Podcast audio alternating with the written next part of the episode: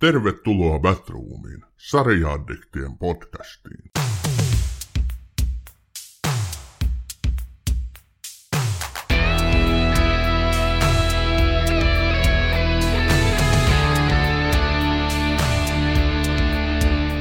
Tervetuloa Batroomiin, hyvät kuuntelijat.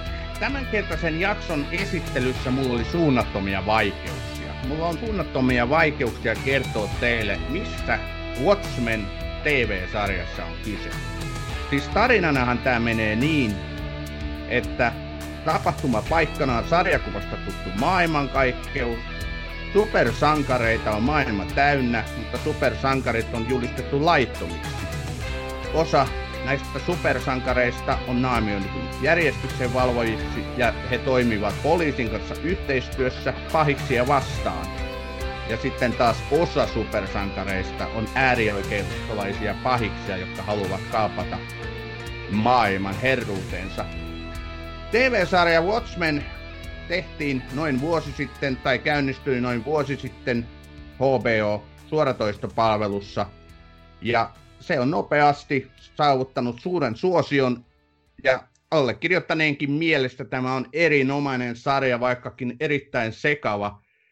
Miltä tämä kuulosti Ossi, tämä mun alustus? Menikö tämä nyt yhtään niin, millaiset fiilikset sulla on jäänyt sarjasta? Päivää Sami, tervetuloa Battleroom podcastiin. Remember, remember the 5th of November, the compounded reason and plot.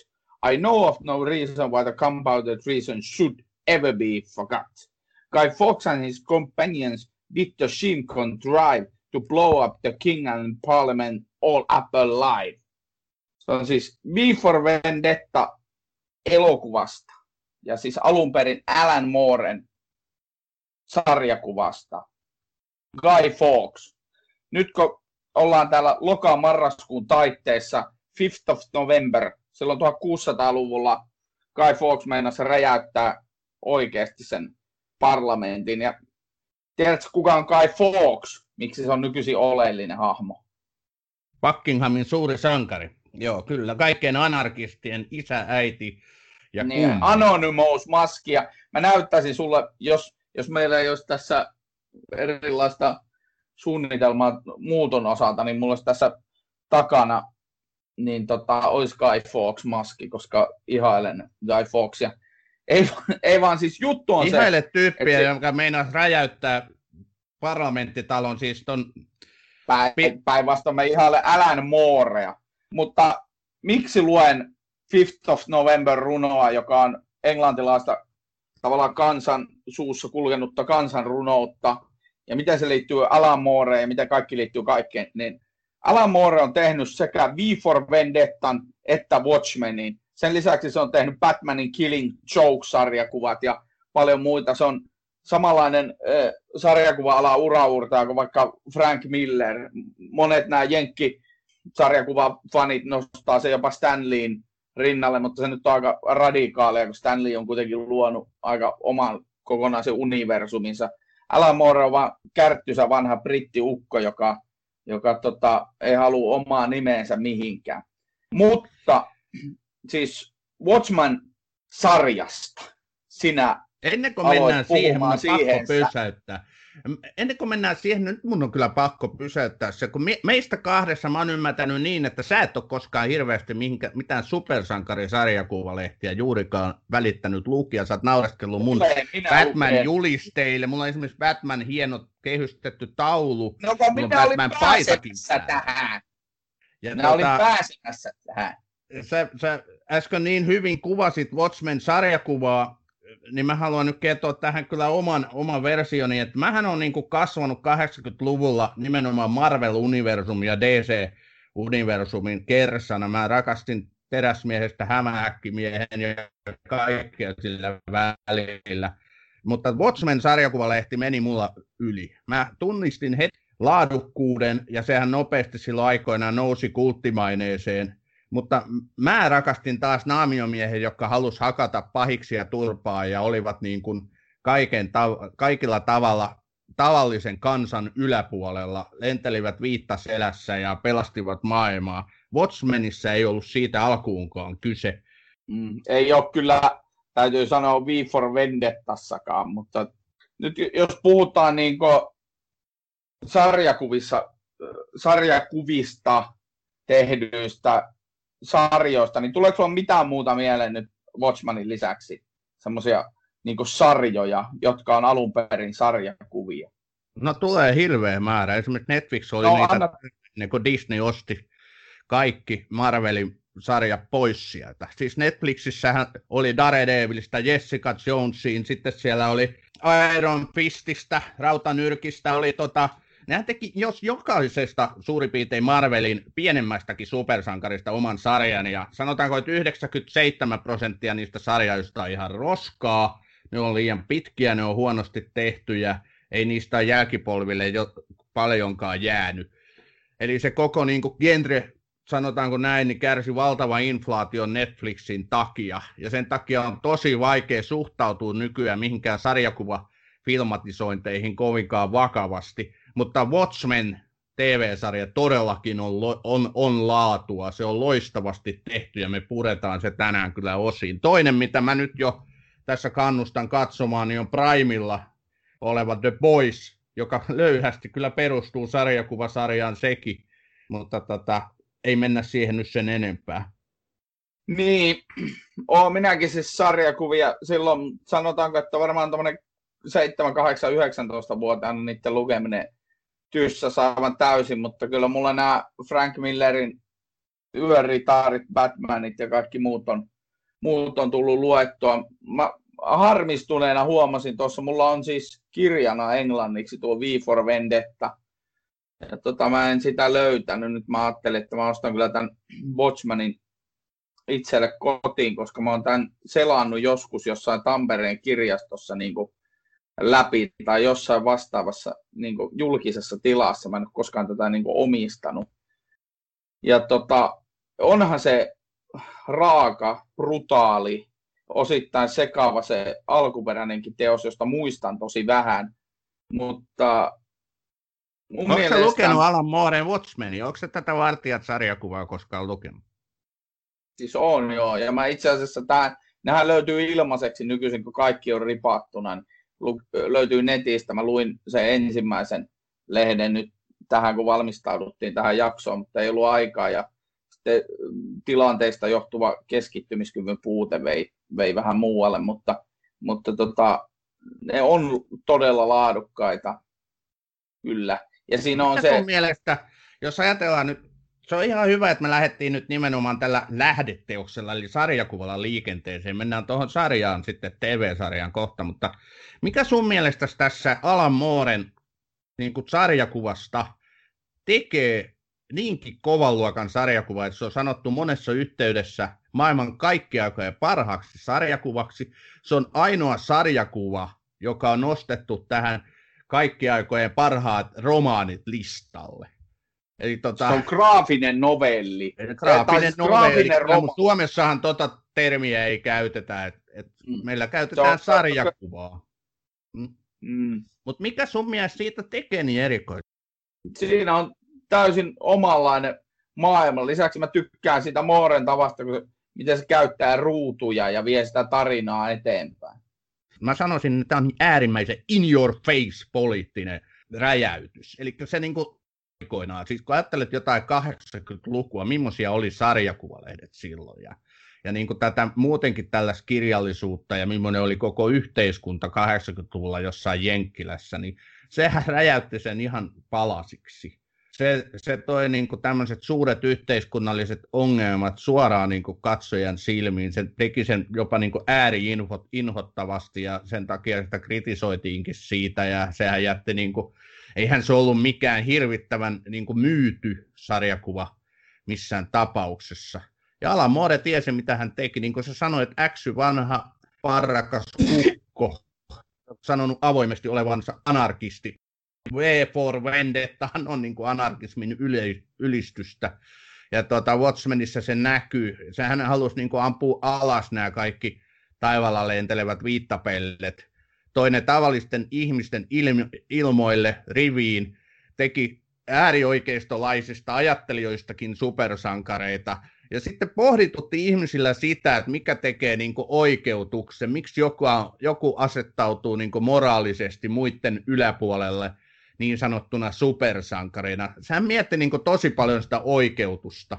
Ja sitten hän nosti vähemmistön asemaa, varsinkin rasismia, nosti valtavasti esille, ja sen tekee kyllä tämä TV-sarjakin. Mutta siis Alamoren tosiaan, mikä on tämä Watchman-sarjan Damon Lindelöf ja nämä kaikki, mikä se iso kysymys siellä taustalla on, niin kuis custodiet ipsos custodes, kuka vartioi mm. vartioita, Kyllä. watch watchmen. Et mm. Sehän on niinku se, täällä on muuten semmoinen termi, joka mun piti alun perin sanoa, sarjakuva romaani. Ja ainakin tämä, tämä tota, modernin aikamme internet-tietosanakirja osaa sanoa, että muun muassa Frank Millerin Yön ritari ja sitten tämä just edellä mainittu Watchmen eli Vartijat olisivat sarjakuvaromaaneja. Tämä, tämä loistava kysymys, kuka vartioi vartioita, mikä sä esitit latinaksi, niin tämähän niin kuin on koko tämän sarjan idea.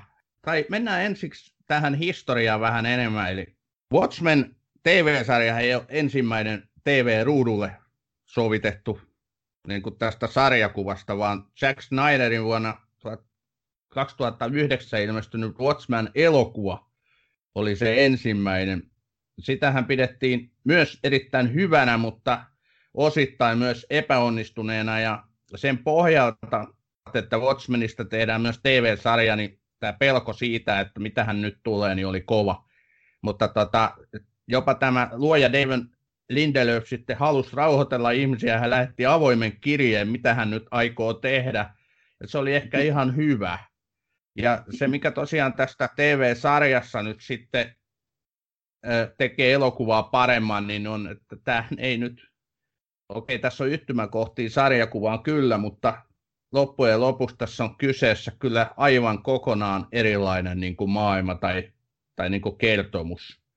Er, joo, erillisestä tarinasta on kyse ja tässä on, pal- ta- tässä on paljon yhtymäkohtia. Tässä on siis, taidettiin tuossa Billionsin, Billions-jakson yhteydessä taidettiin puhua tästä, tästä tota, näiden sarjojen niin populaarikulttuuriviittauksista, niin niitä riittää myös Watchmen-sarjassa. Siellä on kaikenlaisia viittauksia Supermaniin, Teräsmiehen. Siellä on, siellä on viittauksia muihin sarjakuvahahmoihin, koska Lindelof on äh, The Watchmen-sarjan pääasiallinen niin kuin, vastaava tuottaja, showrunneri, on älytön sarjakuva-fani, se on leffa-fani, niin tota, se on niin kuin, se on täynnä erilaisia viittauksia vähän joka suuntaan populaarikulttuurin osa-alueella.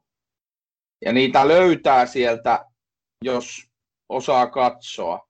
Näitä easter eggejä on, mutta se, että pelkästään niiden etsiminen vie sitten kyllä niin paljon, niin paljon huomiota, että ei siihen kannata ehkä keskittyä. Mä tykkään siitä, että tämä Lindelöf siis kunnioittaa todella paljon sitä Alan Mooren alkuperäissarjakuvaa, mutta silti hän ei niin kuin änkeä sitä liikaa siihen ruudulle. Mä tykkään siitä, miten hän on pystynyt sovittaan siitä sarjakuvasta näin hienon sarjan, käsikirjoittamalla sen todella upeasti. Tämä sarja on niin täynnä sellaisia juonen kuljetuksellisia punaisia lankoja, että, että mulla tuli siitä alusta mieleen, sanotaanko nyt kaksi ekaa jaksoa, niin tuli ihan ähky, koska niin, niin paljon esitetään sellaisia todella erikoisia juttuja, sata taivalta mustekaloja, meille esitetään jotain takaumia jostain tyypistä, joka ratsastaa, jota Jeremy Irons näyttelee, joku kartanoherra ratsastelee hevosella ympäri pihaa. Tulee tämmöisiä niin juttuja, mitä sä mietit, mitä nämä on nämä kaikki. Sitten joku, mm, mutta kyllähän ne sitten ja, ja, niin hirveästi heitellään, heitellään niin nimiä ja, ja tämmöisiä niin dramaattisia kohtauksia – historiasta, siis todellisesta historiasta, mihin me mennään kohta kyllä. Et, et se niin kaksi ekaa jaksoa on todella Ja se on niin kuin todella haastava käsikirjoituksellisesti, koska ihmiset ei ole kärsivällisiä. Katsoja vaatii selityksiä heti, eikä vasta sitten Aha. kahden viimeisen jakson aikana. Okei, no ai, ai, ai sääkö et ole sellainen? Nyt, nyt tässä, tässä, tässä keskustelee kaksi erilaista katsojaa, koska mä en vaadi niitä heti. Mä, mä, korona-aika, mutta mä lähestyn sua jopa täällä visuaalisesti. En minäkään vaadi, mutta mä väittäisin, että keskiverto tämmöinen korona-ajan sarjakatsoja kyllä vaatii, että ei se jaksa katsoa semmoista. Niin, no se on... Siis Varsinkin kun HBO julkaisi viikoittain tätä, että ei ollut sitä, että olisit voinut katsoa saman tien vaikka kahdessa päivässä.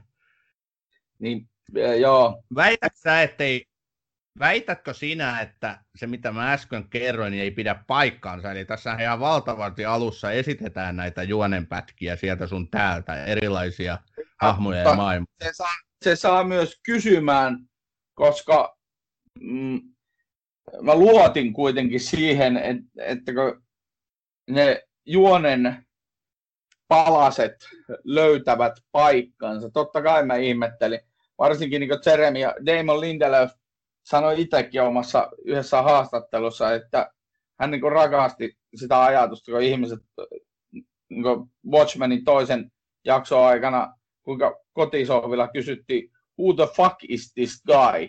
Kun Jeremy Irons taas jälleen kerran ratsasti siihen ruutuun. Ja, että se, niin kuin, se rakastaa tota, sitä semmoista luoda näitä mysteereitä ja sanotaanko nyt näin sivumennen, että Jeremy Ironsin esittämä hahmo ei ole todellakaan... Adrian Wade.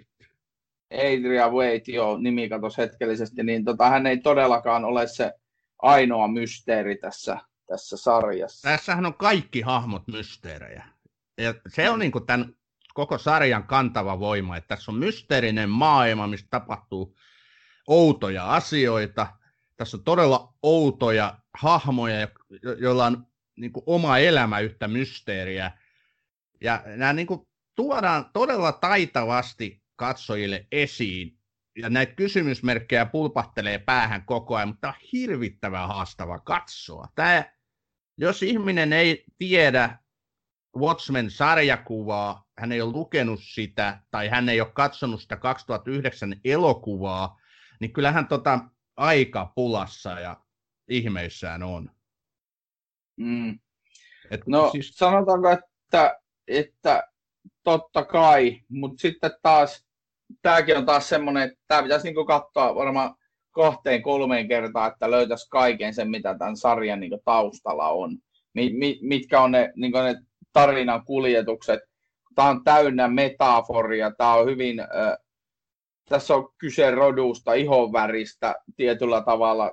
Tämä Lindelöf tehdessään tätä sarjaa sanoi suoraan, että tämä on, tämä on niin poliittinen. Ja sitten sanoi my- myös yhdessä haastattelussa, että osittain hän koki, että hänellä ei ollut oikeutta tehdä tätä sarjaa, koska se sitten, millä, mutta se millä tavalla se löysi sen oikeutuksen, niin oli sitten tämä koko ta, Tulsan, eli tämä sarja tapahtuu pääosin Talsassa, Tulsassa, ja siellä tapahtui Tulsassa 1921 yksi Amerikan historia pahimpia tämmöisiä rodullisia väkivallantekoja, eli siellä tapettiin todennäköisesti satoja ihmisiä, tuhottiin yli tuhat asuntoa ja huoneistoa, koska Tulsassa oli silloinen merkittävä afroamerikkalainen yhteisö, joka niin kuin,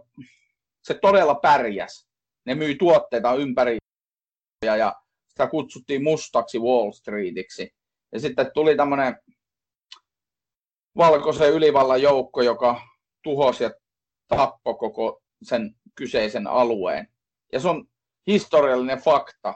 Se löytyy yhdestä jos toisesta paikasta, näin kävi. Siitä ei ole Amerikassakaan puhuttu juurikaan.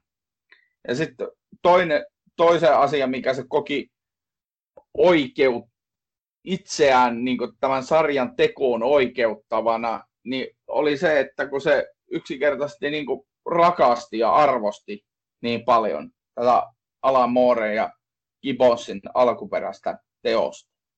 Mm.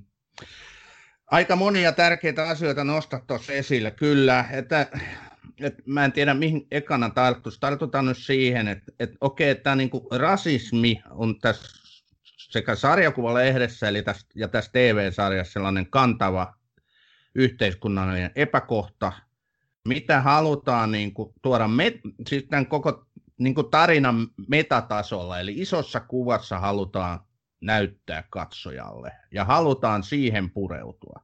Se näkyy näitä historiallisten tosiasioiden nostamisessa se näkyy. Esimerkiksi tämä Tulsan verilöyly, sehän oli verilöyly, ja siitä edelleen kiistellään, kuoliko siellä 200 vai 500. Vasta 1990-luvulla se asia otettiin uudelleen käsittelyyn, ja se nostettiin vasta sen jälkeen historian kirjoihin, niin kuin, että sitä koulussa oikeastaan opetetaan, että mitä siellä tapahtui ja mistä ne sai alkuun. Sä että sitä ennen sitä ei ollut juurikaan käsitelty amerikkalaisissa kouluissa. Satoja ihmisiä niin kuin tappaneeseen tapahtumaan ei kiinnitetty huomiota.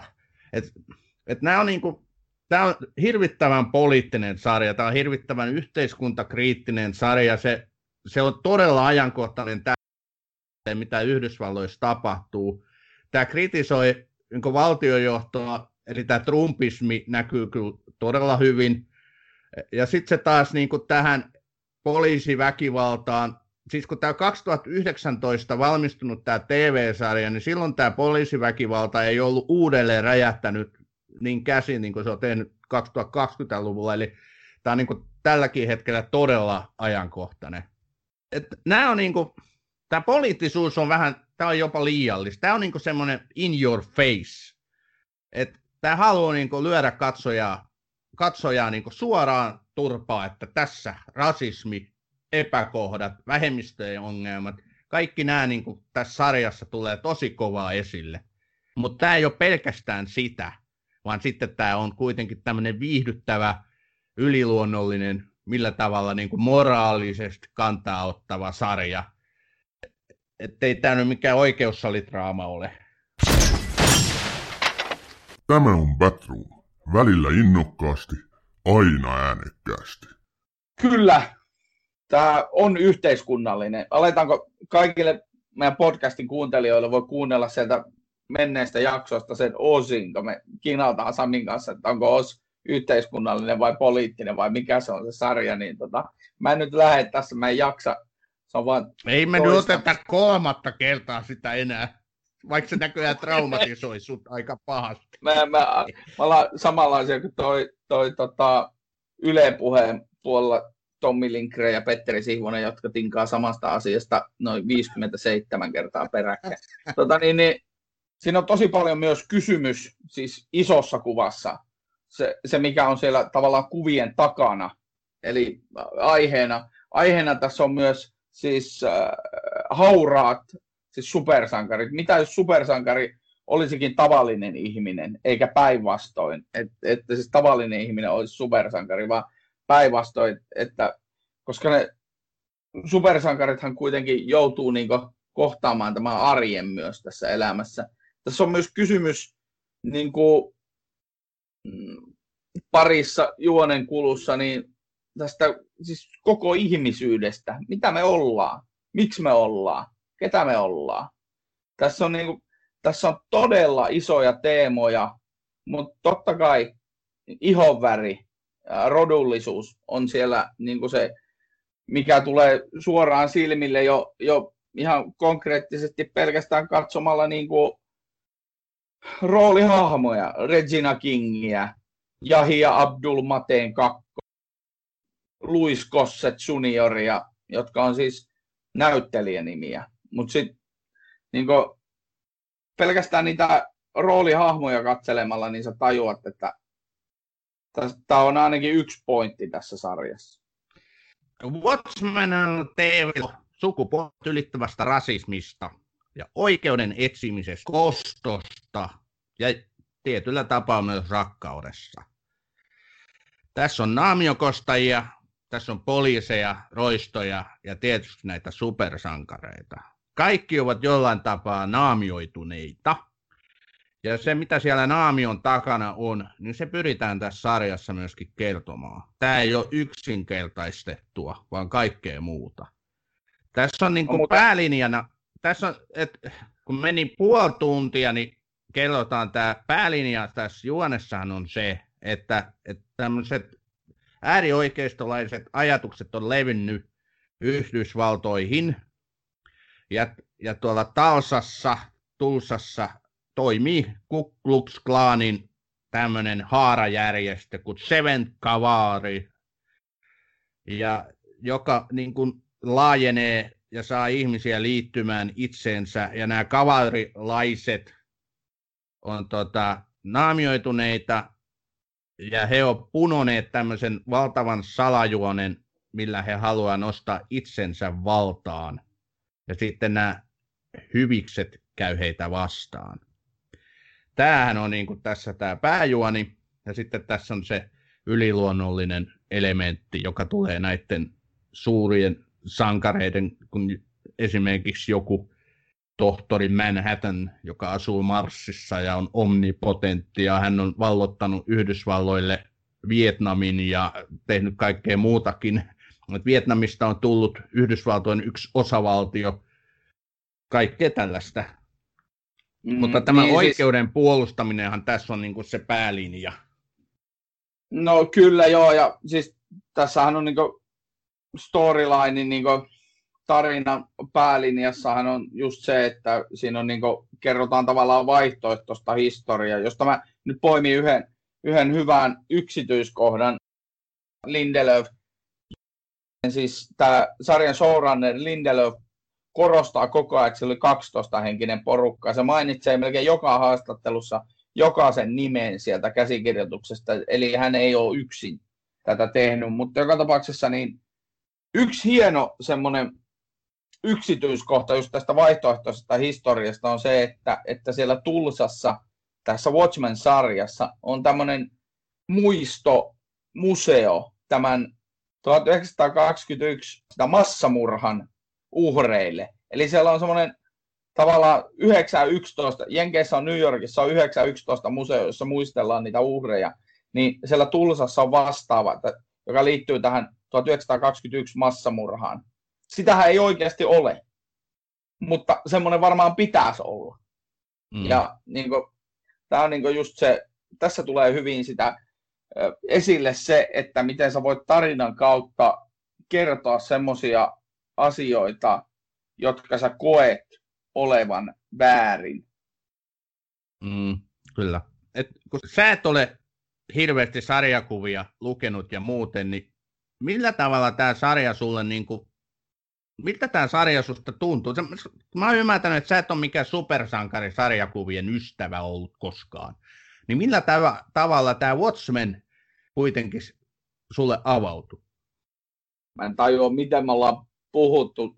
Tämä aikuisuus on varmaan syönyt sulta jotain muutamia aivosoluja tuossa menneisyydessä, koska tota, onhan mä siis Marvelin ja, ja Supermanin niin lukenut, mutta mä oon, siitä on jo pitkä aika ja sitten jossain vaiheessa tuli semmoinen vaihe, että kun en niitä pitkä aikaa lukenut, niin mä jotenkin en saanut niistä enää mitään. Mä saa mistään kalaktuksesta tai hopeasurffaajasta jossain tuolla Saturnuksen laitamilla, niin en mä saa hirveästi irti siitä, mutta sitten sanotaan vaikka Frank Millerin yöritarista, niin mä saan kyllä aika paljon irti, kuten vaikka Alan Moore ja Gibbonsin Watchmenista, eli Vartijat-sarjakuvasta. Kyllä, saan. Mutta en ole varmaan niin paljon lukenut kuin sinä, myönnetään. Ja mähän olen lukenut siis Lassia ja Leiviä ja sitten tämmöistä siis huumorisarjakuvaa paljon enemmän, Asterixit ja kaikki on luettu, mutta, mutta siis miten mä koin tämän?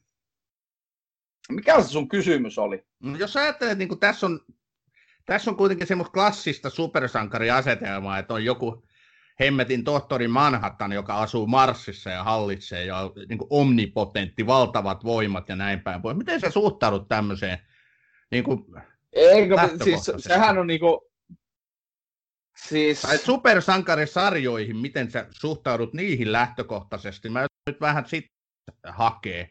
Että oliko Watchmenin katsominen sulle ihan iisiä, kun ajatellaan, että on, tässä on kuitenkin siis semmoinen näky.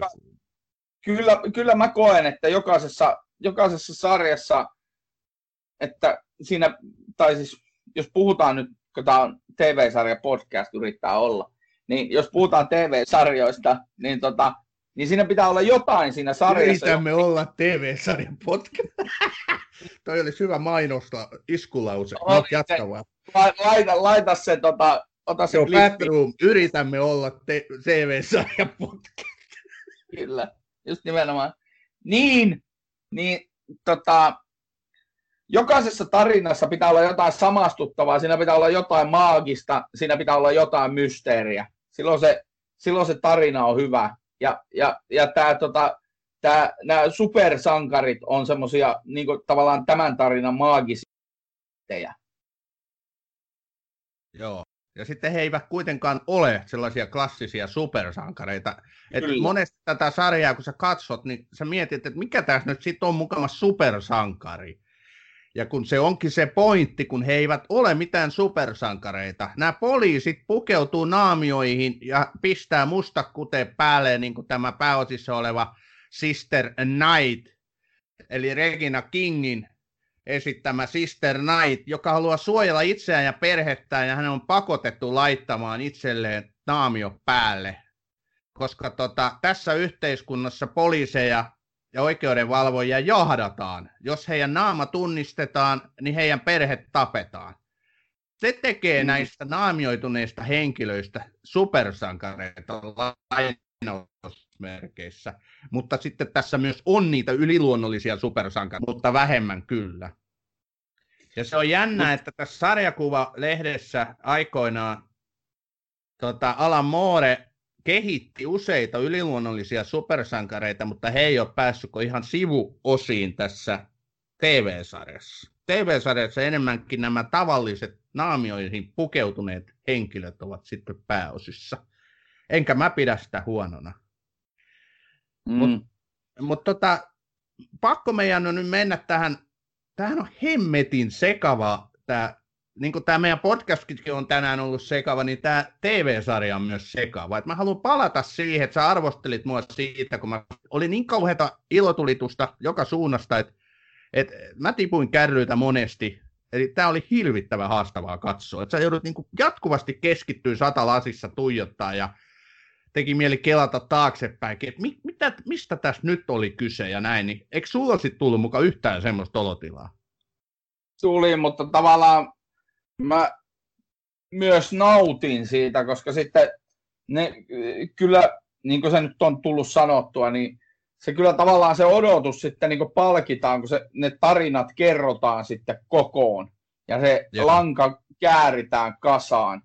Mutta sittenhän tässä nyt on viime aikoinakin itsekin tullut kateltua kaikenlaista leffaa ja TV-sarjaakin, jossa välttämättä jää semmoisia niin outouksia, juoni plot holes, niin juonireikiä, semmoisia kohtia, mitä ei niin y- ymmärrä, miten toi tuohon kuuluu.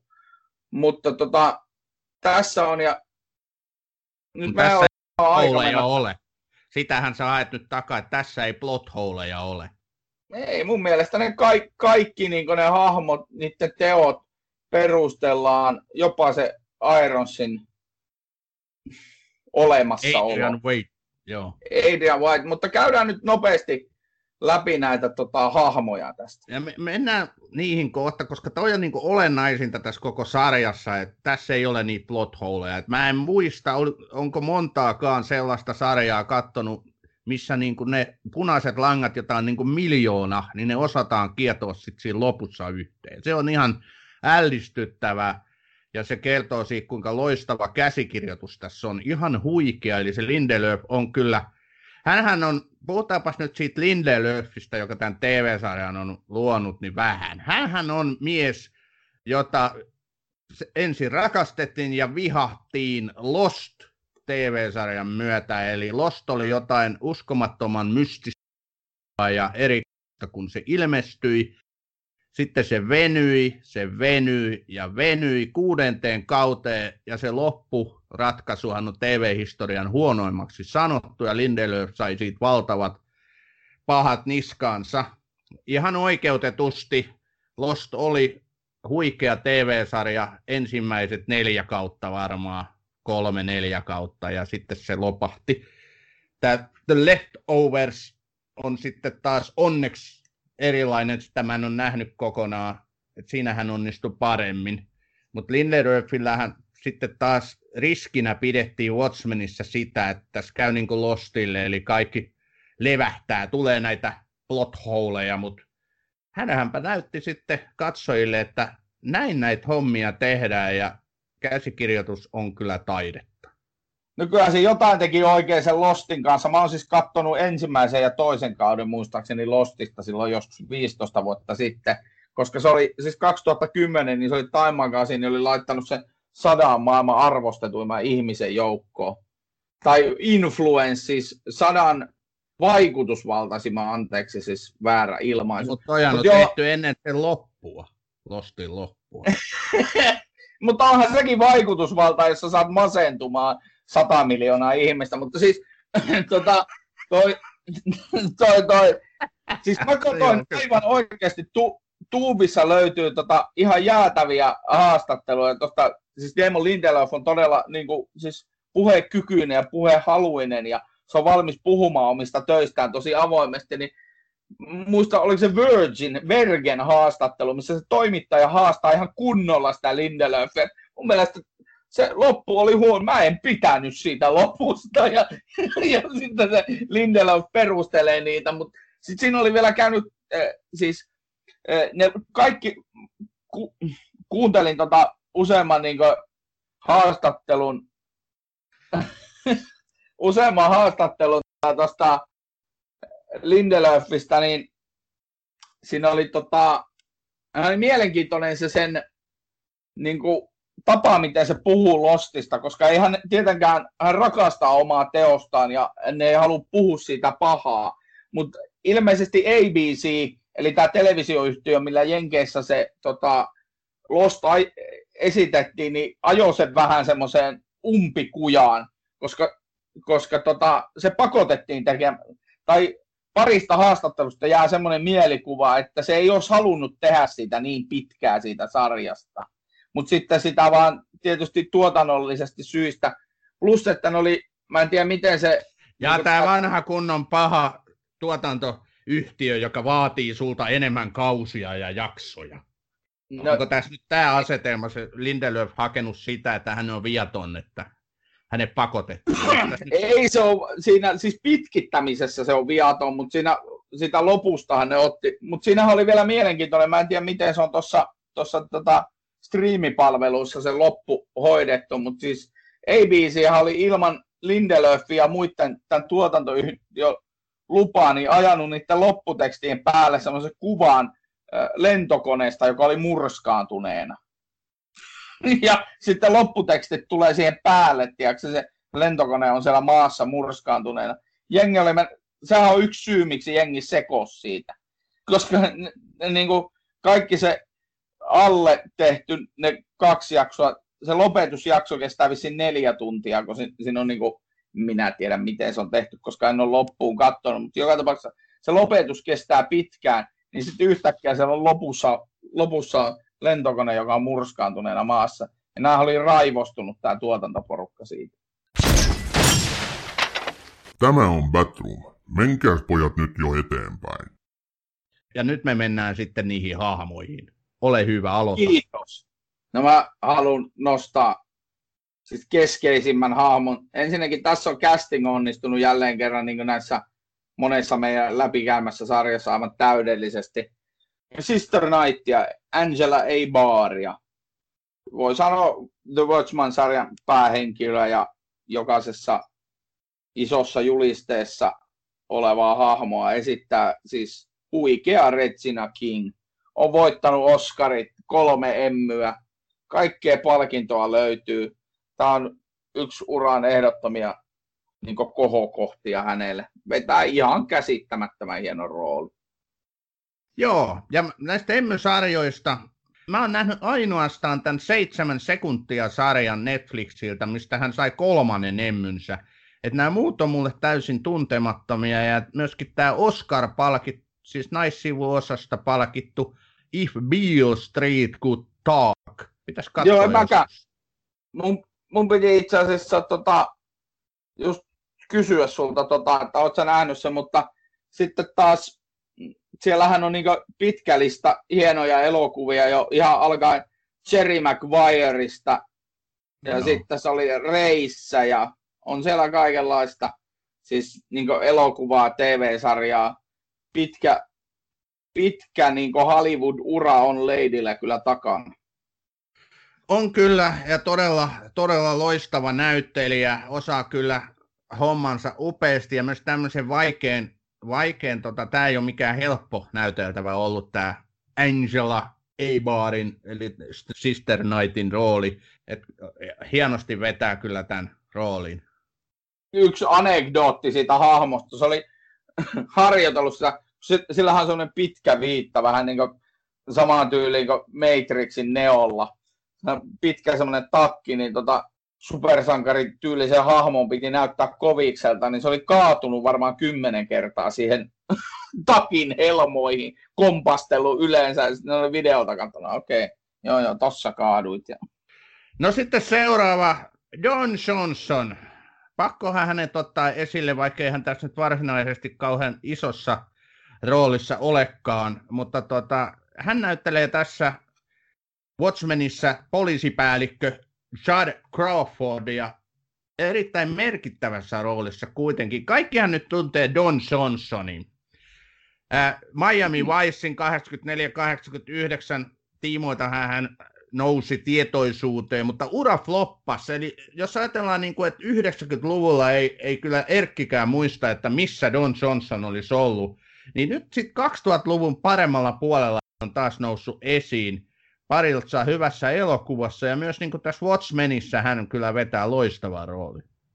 Hänellä oli siis aikaisempi yhteistyö myös tämän siis Damon Lindelöfin kanssa siinä Nash Bridges-sarjassa. Aivan joo. Ja itse asiassa ne, ne oikeasti, tota, oikeasti niin tunsivat toisensa siinä. Mutta se mikä oli huikea juttu, mikä meillä jäi tuossa Miami Viceissa huomaamatta, mä en jostain käsittämättömästä syystä bongannut sitä, kun tota, mä tutkin näitä Johnsonin sekoiluja, niin, niin tota, se olisi oikeasti 2003 loppupuolella, mikä on ollut ilmeisen iso juttu ainakin, niin kuin ots, isot otsikot on Jenkeissä, koska siitä löytyy edelleen tosi paljon materiaalia, niin se oli Saksan ja Sveitsin rajalla jäänyt, tai tulli oli pysäyttänyt, ei sitä ollut mitenkään jäänyt kiinni, vaan sillä oli ollut Saksan ja Sveitsin rajalla kahdeksan miljardin, siis yhdeksän nollaa tässä luvussa, niin edessä auton kontissa erila- arvosta erilaisia arvopapereita. Siellä oli osakkeita, lainavelkakirjoja, kaikkea muuta. Kahdeksan miljardin. Siis... Herra se, Jumala. On, niin, se on siis niin älytön juttu. Ja sitten kun se niin kuin Larry Kingin haastattelussa Johnson selittää, että joo joo, että se on vähän niin kuin silleen tyyli, että oho, ne nyt tuli sinne, että me oltiin niin. vähän, vähän todistelemassa, että, että elokuvatekijöillä on rahaa ja muut. Et si, siis kyllähän siinä niin heräs, heräs tämmöinen siis niin kuin, ihan lievä veronkierto ja, ja pimeä raha ja kaikki, kaikki tämmöiset ajatukset siitä jutusta, mutta se on ihan absurdi juttu. Tämä on Batroom. No nyt lähti juttu laukalle. Ja Don Johnson sai, sai toteuttaa itseään tässä Watchmenissa. Hän sai bootsit jalkaa ja Stetsonin päähän. Ja sitten Kyllä, mentiin. joo. Kyllä. Kyllä. Ja täytyy sanoa, että Johnson, Don Johnsonin uran nyt näitä myöhempiä vaiheita tosi kiva katsella. Nyt on parissa elokuvassa tullut loistavia rooleja ja nyt sitten tässä Watchmenissa, että mä luulen, että siellä kuoriutuu niin kuin, kun tukka harmaantuu, niin myöskin kyvyt paranee. Eli hän, hänestä, hän tekee uutta nousua nyt ja hienoa, hienoa katsottavaa. Ja vähän sama... Mitä? Niin, no kun tilille menee lisää nollia vaan koko ajan. Kyllä, joo, just näin. Ja vähän samaan ikäluokkaan kuuluu seuraava tyyppi, eli Jeremy Irons, joka näyttelee tosiaan Adrian Waitia Watchmenissa. Aivan huikea jätkä. Siis niin kuin, tota, Jeremy Irons on kyllä, kuuluu tähän kategoriaan merkittäviä palkintoja voittanut tyyppi, joka näyttelee jos jonkinlaisessa elokuvissa yleensä et, ja tekee sen viimeisen päälle hienosti. Siis Jeremy Irons on Jeremy Irons on legenda ja mainittakoon nyt tähän, liittyen tähän tota Watchmen-sarjaan, että kun Lindelöf oli pitänyt sille sitä pitsiä, eli mainospuhetta, että se on puhunut niin Ironsia tähän sarjaan mukaan, niin Irons sanoi, että mä en kahteen tuntiin tajunnut mitään, mitä se puhuu. Mä ajattelin, että tämä on varmaan ihan hieno projekti, kun tuo kaveri on noin innoissaan. Voittiko muuten Irons tästä? Ei voittanut. Ei, se oli Eero. Regina King muuten, mä en tiedä, jäikö se äsken sanomasta, niin voitti Emmy. Joo, kyllä. Joo. Mutta Ironsi ei voittanut. Ei. Jo, mistä sä Ossi muistat Jeremy Ironsin parhaita? Älä no. luettele, älä katso sieltä, tuijota ruutua, vaan kerro mulle, mistä rooleista muistat Ironsin? Öö, no, mulla tuli ensimmäisenä mieleen Borgia. Ihan hyvä heitto, joo. Mulle tulee mieleen taas Die Hard kolmonen, kun se oli Koston enkeli taisi olla se. Kyllä, joo. Mul, no se, senhän me tietysti kaikki Die Hard-fanit. Se on muuten varmaan, varmaan tuota edellinen kerta, kun mun elämässäni kuulla, että puhutaan kahdeksan miljardin edestä arvopapereista, siis Die Hardissa joskus. Mm-hmm. siinä oli siinä ekassa Die Hardissa oli niitä arvopapereista kysymys. Ehkä merkittävin rooli on Leijonakuningas, el, alkuperäisen 94 Leijonakuningas piirroselokuvan Scar-leijonan ääni. Mm. Ei vaan, onhan niin kuin aivan huikeita rautanaamiota, Kingdom of, Kingdom of Heavenia, Aleksanteri Kutosta, siis onhan näitä ja hän on voittanut ainakin yhden Oscarin tästä on kulissit vuonna 90, paras mies Joo, sitä, sitä en ole kyllä nähnyt. Mutta siis todella pitkän linjan taitava näyttelijä. Hienoa, että hänkin tähän saatiin kiinnitettyä. Joo, on se kohtuullisen pitkä linja, kun se on 48 syntynyt. Haluatko sä vielä nostaa jonkun erikseen esiin? Ai erikseen? No Louis Gossett juniori, joka on, joka on myöskin tota, monella, monella tavalla legenda sai aikanaan jo, siis upseerista ja herrasmiehestä sai Oscarin ja tota, siitä on kuitenkin jokunen vuosi siitäkin elokuvasta. Et, Tässä tota... Watchmen-sarjassa tosiaan näitä niin kuin vanhemman kaatin merkittäviä tähtiä, Johnson ja Irons ja Gossett Junior, niin näkyy paljon ja, ja tosi hieno homma. Ja niin kuin tämä niin kuin sä äsken kuvasikin, on onnistunut käsikirjoituksen ohella tässä aivan loistavasti. Et kyllä mä niin kuin sanoin, että kun tämmöiset meritoituneet arvokkaat näyttelijät tuodaan tähän sarjaan, niin kyllähän se tekee sitten, antaa niin kuin lisämaustetta, kertoo siitä laadusta, missä Watchmen-sarjassa oikeasti on kyse. Et merkittävä niin kuin osuus. No, mulla jäi tietysti Jahia Abdul Mateen kakkonen, joka, joka sä nyt taktisesti jätit äsken sanomatta, mutta siis hän esittää Angela Eibarin aviomiestä Kal Eibaria ja loppupuolella sitten sarjassa paljastuu vähän kaikenlaista hänestä. Ja Robert Redford näyttelee presidentti Robert Redfordia. Tämä on niin aivan loistava tämmöinen piirre tässä. Että... Niin, siis alkupu- Muistatko kuka alkuperäisessä sarjakuvassa se pitkäaikainen 30-vuotinen presidentti? En. Se Ei, on toi... hyvä. Reagani. Eikö Nixon? Nixon eikä Reagan, joo kyllä. Ja joo, kyllä. Se, sarjakuva käsittelee kylmää sotaa, niin siihen sopii se Nixon joo. aika hyvin. Kyllä, kyllä.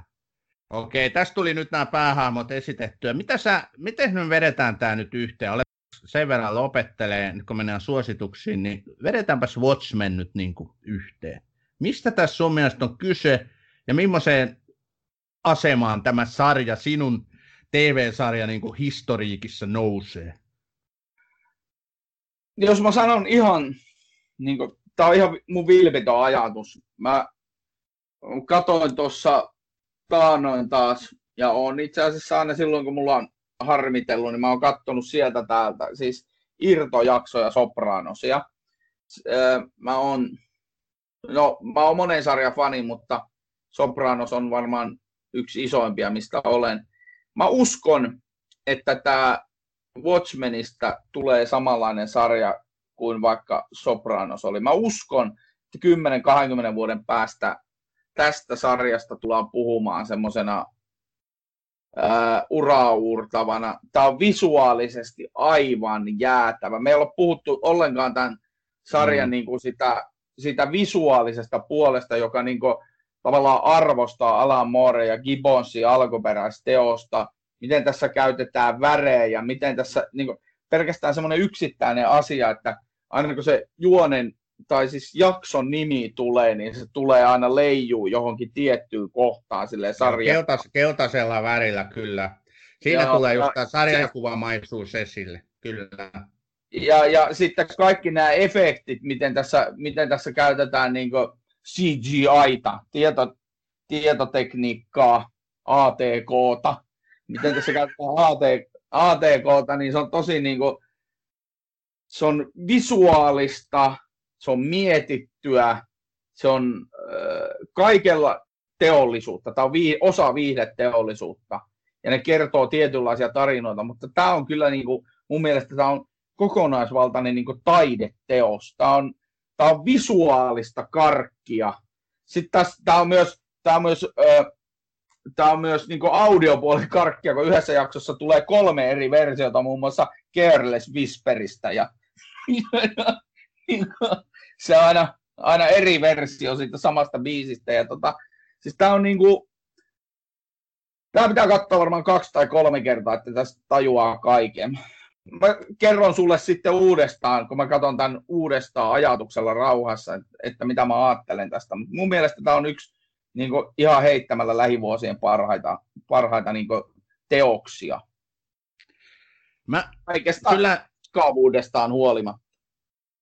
Aha, sä siis myönsit, että se oli sekavaa. Joo, mä oon ihan samaa su- mieltä sun kanssa ja totta, että toi visuaalisuus jäi meitä niin kuin, tarkemmin käsittelemättä efektitasolla. Mä ehkä vaan nostan sen siinä kohtaa esille, että me ollaan totuttu nykyajan tekniikalla näkee loistavasti visualisoida niin tota, efektejä to, tai siis teknisesti tuotettuja efektejä, toteutettuja efektejä, että ne ei enää, niin kuin, me ehkä ei enää osata nostaa niitä esille, koska kaikki sarjat on nykyään semmoista ilotulitusta, tämmöistä silmäkarkkia täynnä, mitä nykyään niin kuin vähänkin paremmalla ja isommalla rahalla tehdään. Niin kyllä se, se niin kuin näkyy siinä tuotannossa. Mutta olet oikein siinä, että Watchmenia kannattelee tämä visuaalisuus, ja se on niin kuin kunnianosoitus Alan Moorelle ja, ja Gibbonsin huikealle sarjakuvalle. Et upealla tavalla sekin tässä näkyy kyllä. Ei sitä voida yhtään niin kuin väheksyä missään tapauksessa. Watchmen on hieno sarja, se on merkittävä sarja, se on monellakin tapaa. Se on tämmöisenä niin kuin poliittisena, yhteiskuntakriittisenä, erittäin ajankohtaisesti tähän maailman aikaan soveltu. En tiedä, katsotaan, palataan asian kymmenen vuoden päästä, että nouseeko tämä ikään kuin semmoisiin klassikkosarjoihin. Itse en vielä sitä osaa sanoa. Kuten ollaan tässä todettu monta kertaa, tämän sarjan haasteena on tietynlainen sekavuus. Tämä ei ole mukava sarja katsoa, tämä on todella haastava. Tämä on haastava jopa semmoiselle kuin meikäläinen, joka tuijottaa niin kuin sarjoja melkein kohta ammatikseen ja on lukenut kaikki hyllyt tai on kaikki Mitä, saat kymmenen... rahaa tästä? niin, mitä me niistä miljardeista puhuttiinkaan. Tämä ei, ole niinku, tämä ei ole helppo, mutta ei sen kyllä pidä ollakaan. Ja kyllä niin kuin Watchmen on kaikki ylistyssanansa ansainnut. Katsokaa ihmiset, Watchmen, HBO, suoratoistopalvelusta löytyy yhdeksän osainen ensimmäinen kausi, joka toivottavasti jää myös viimeiseksi. Nyt me mennään suositteluosioon. Ole hyvä Ossi. Eikä pitkiä puheenvuoroja tiivistä, puhu lyhyesti. Eikä, no eikä joo. montaa, yksi. Yksi vaan tuleekin. Eli tällä kertaa suosittelen The Trial of Chicago 7. The Trial of the Chicago 7, jossa siis on siinäkin ihan kohtuullinen tämmöisen nykyajan Hollywood-viihteen tähtinäyttelijä, kun siellä on Oscar-palkittua Eddie Redmaynia, siellä on Sasa Baron Cohenia, Successionista tuttua Jeremy Strongia. Siinä on muuten myös Jahia Abdul Mateen kakkonen, joka siis on tässä Watchmenissäkin. Siellä on Joseph Gordon Levittiä, paljon hienoja näyttelijöitä.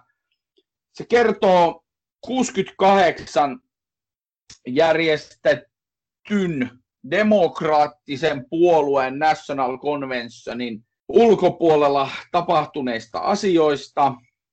Eli Chicagossa järjestettiin demokraattien kansallinen tämä, mikä se nyt on istunto sitten. Ja, ja sen aikana sitten sinne kokoontui erilaisia mielenosoittajaryhmiä sinne Chicagoon. Ja sitten seitsemän niiden ryhmien jäsentä niin päätyi oikeuteen. Tämä on Aaron Sorkkinin käsikirjoittama ja ohjaama oikeussalidraama, jossa käydään oikeussalin kautta läpi kaikki nämä tapahtumat tässä mielenosoituksessa. Mun mielestä todella kiehtova, sopii ihan suoraan perään tuohon Watchmanin. Tässä ei ole supersankareita, mutta aiheena on yllättäen tämä Amerikan hajanaisuus monella tasolla. Mistä toi löytyy? Netflix-palvelusta.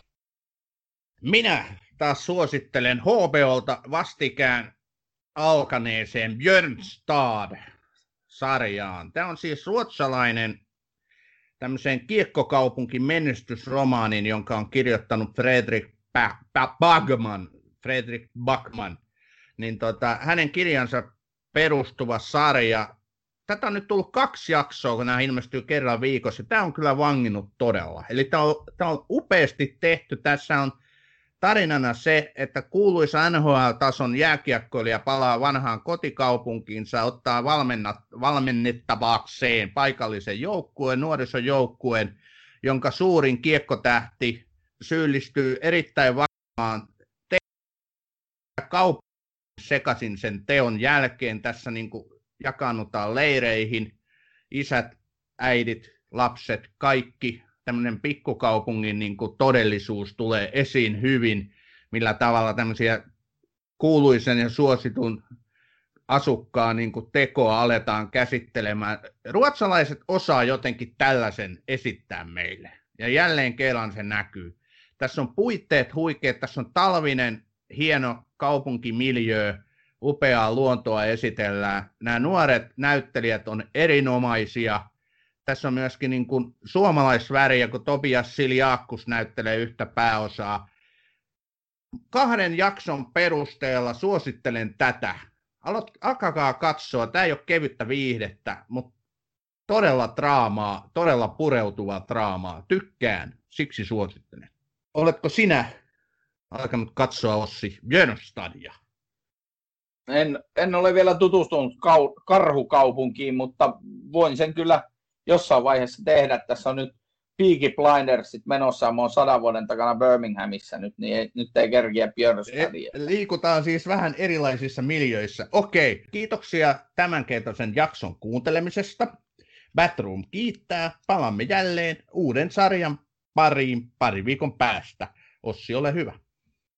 Kaikki, mitä ikinä näemme tähdistä, ovat niiden vanhoja valokuvia. Alan Moore. The Watchmen. Aika hyvä.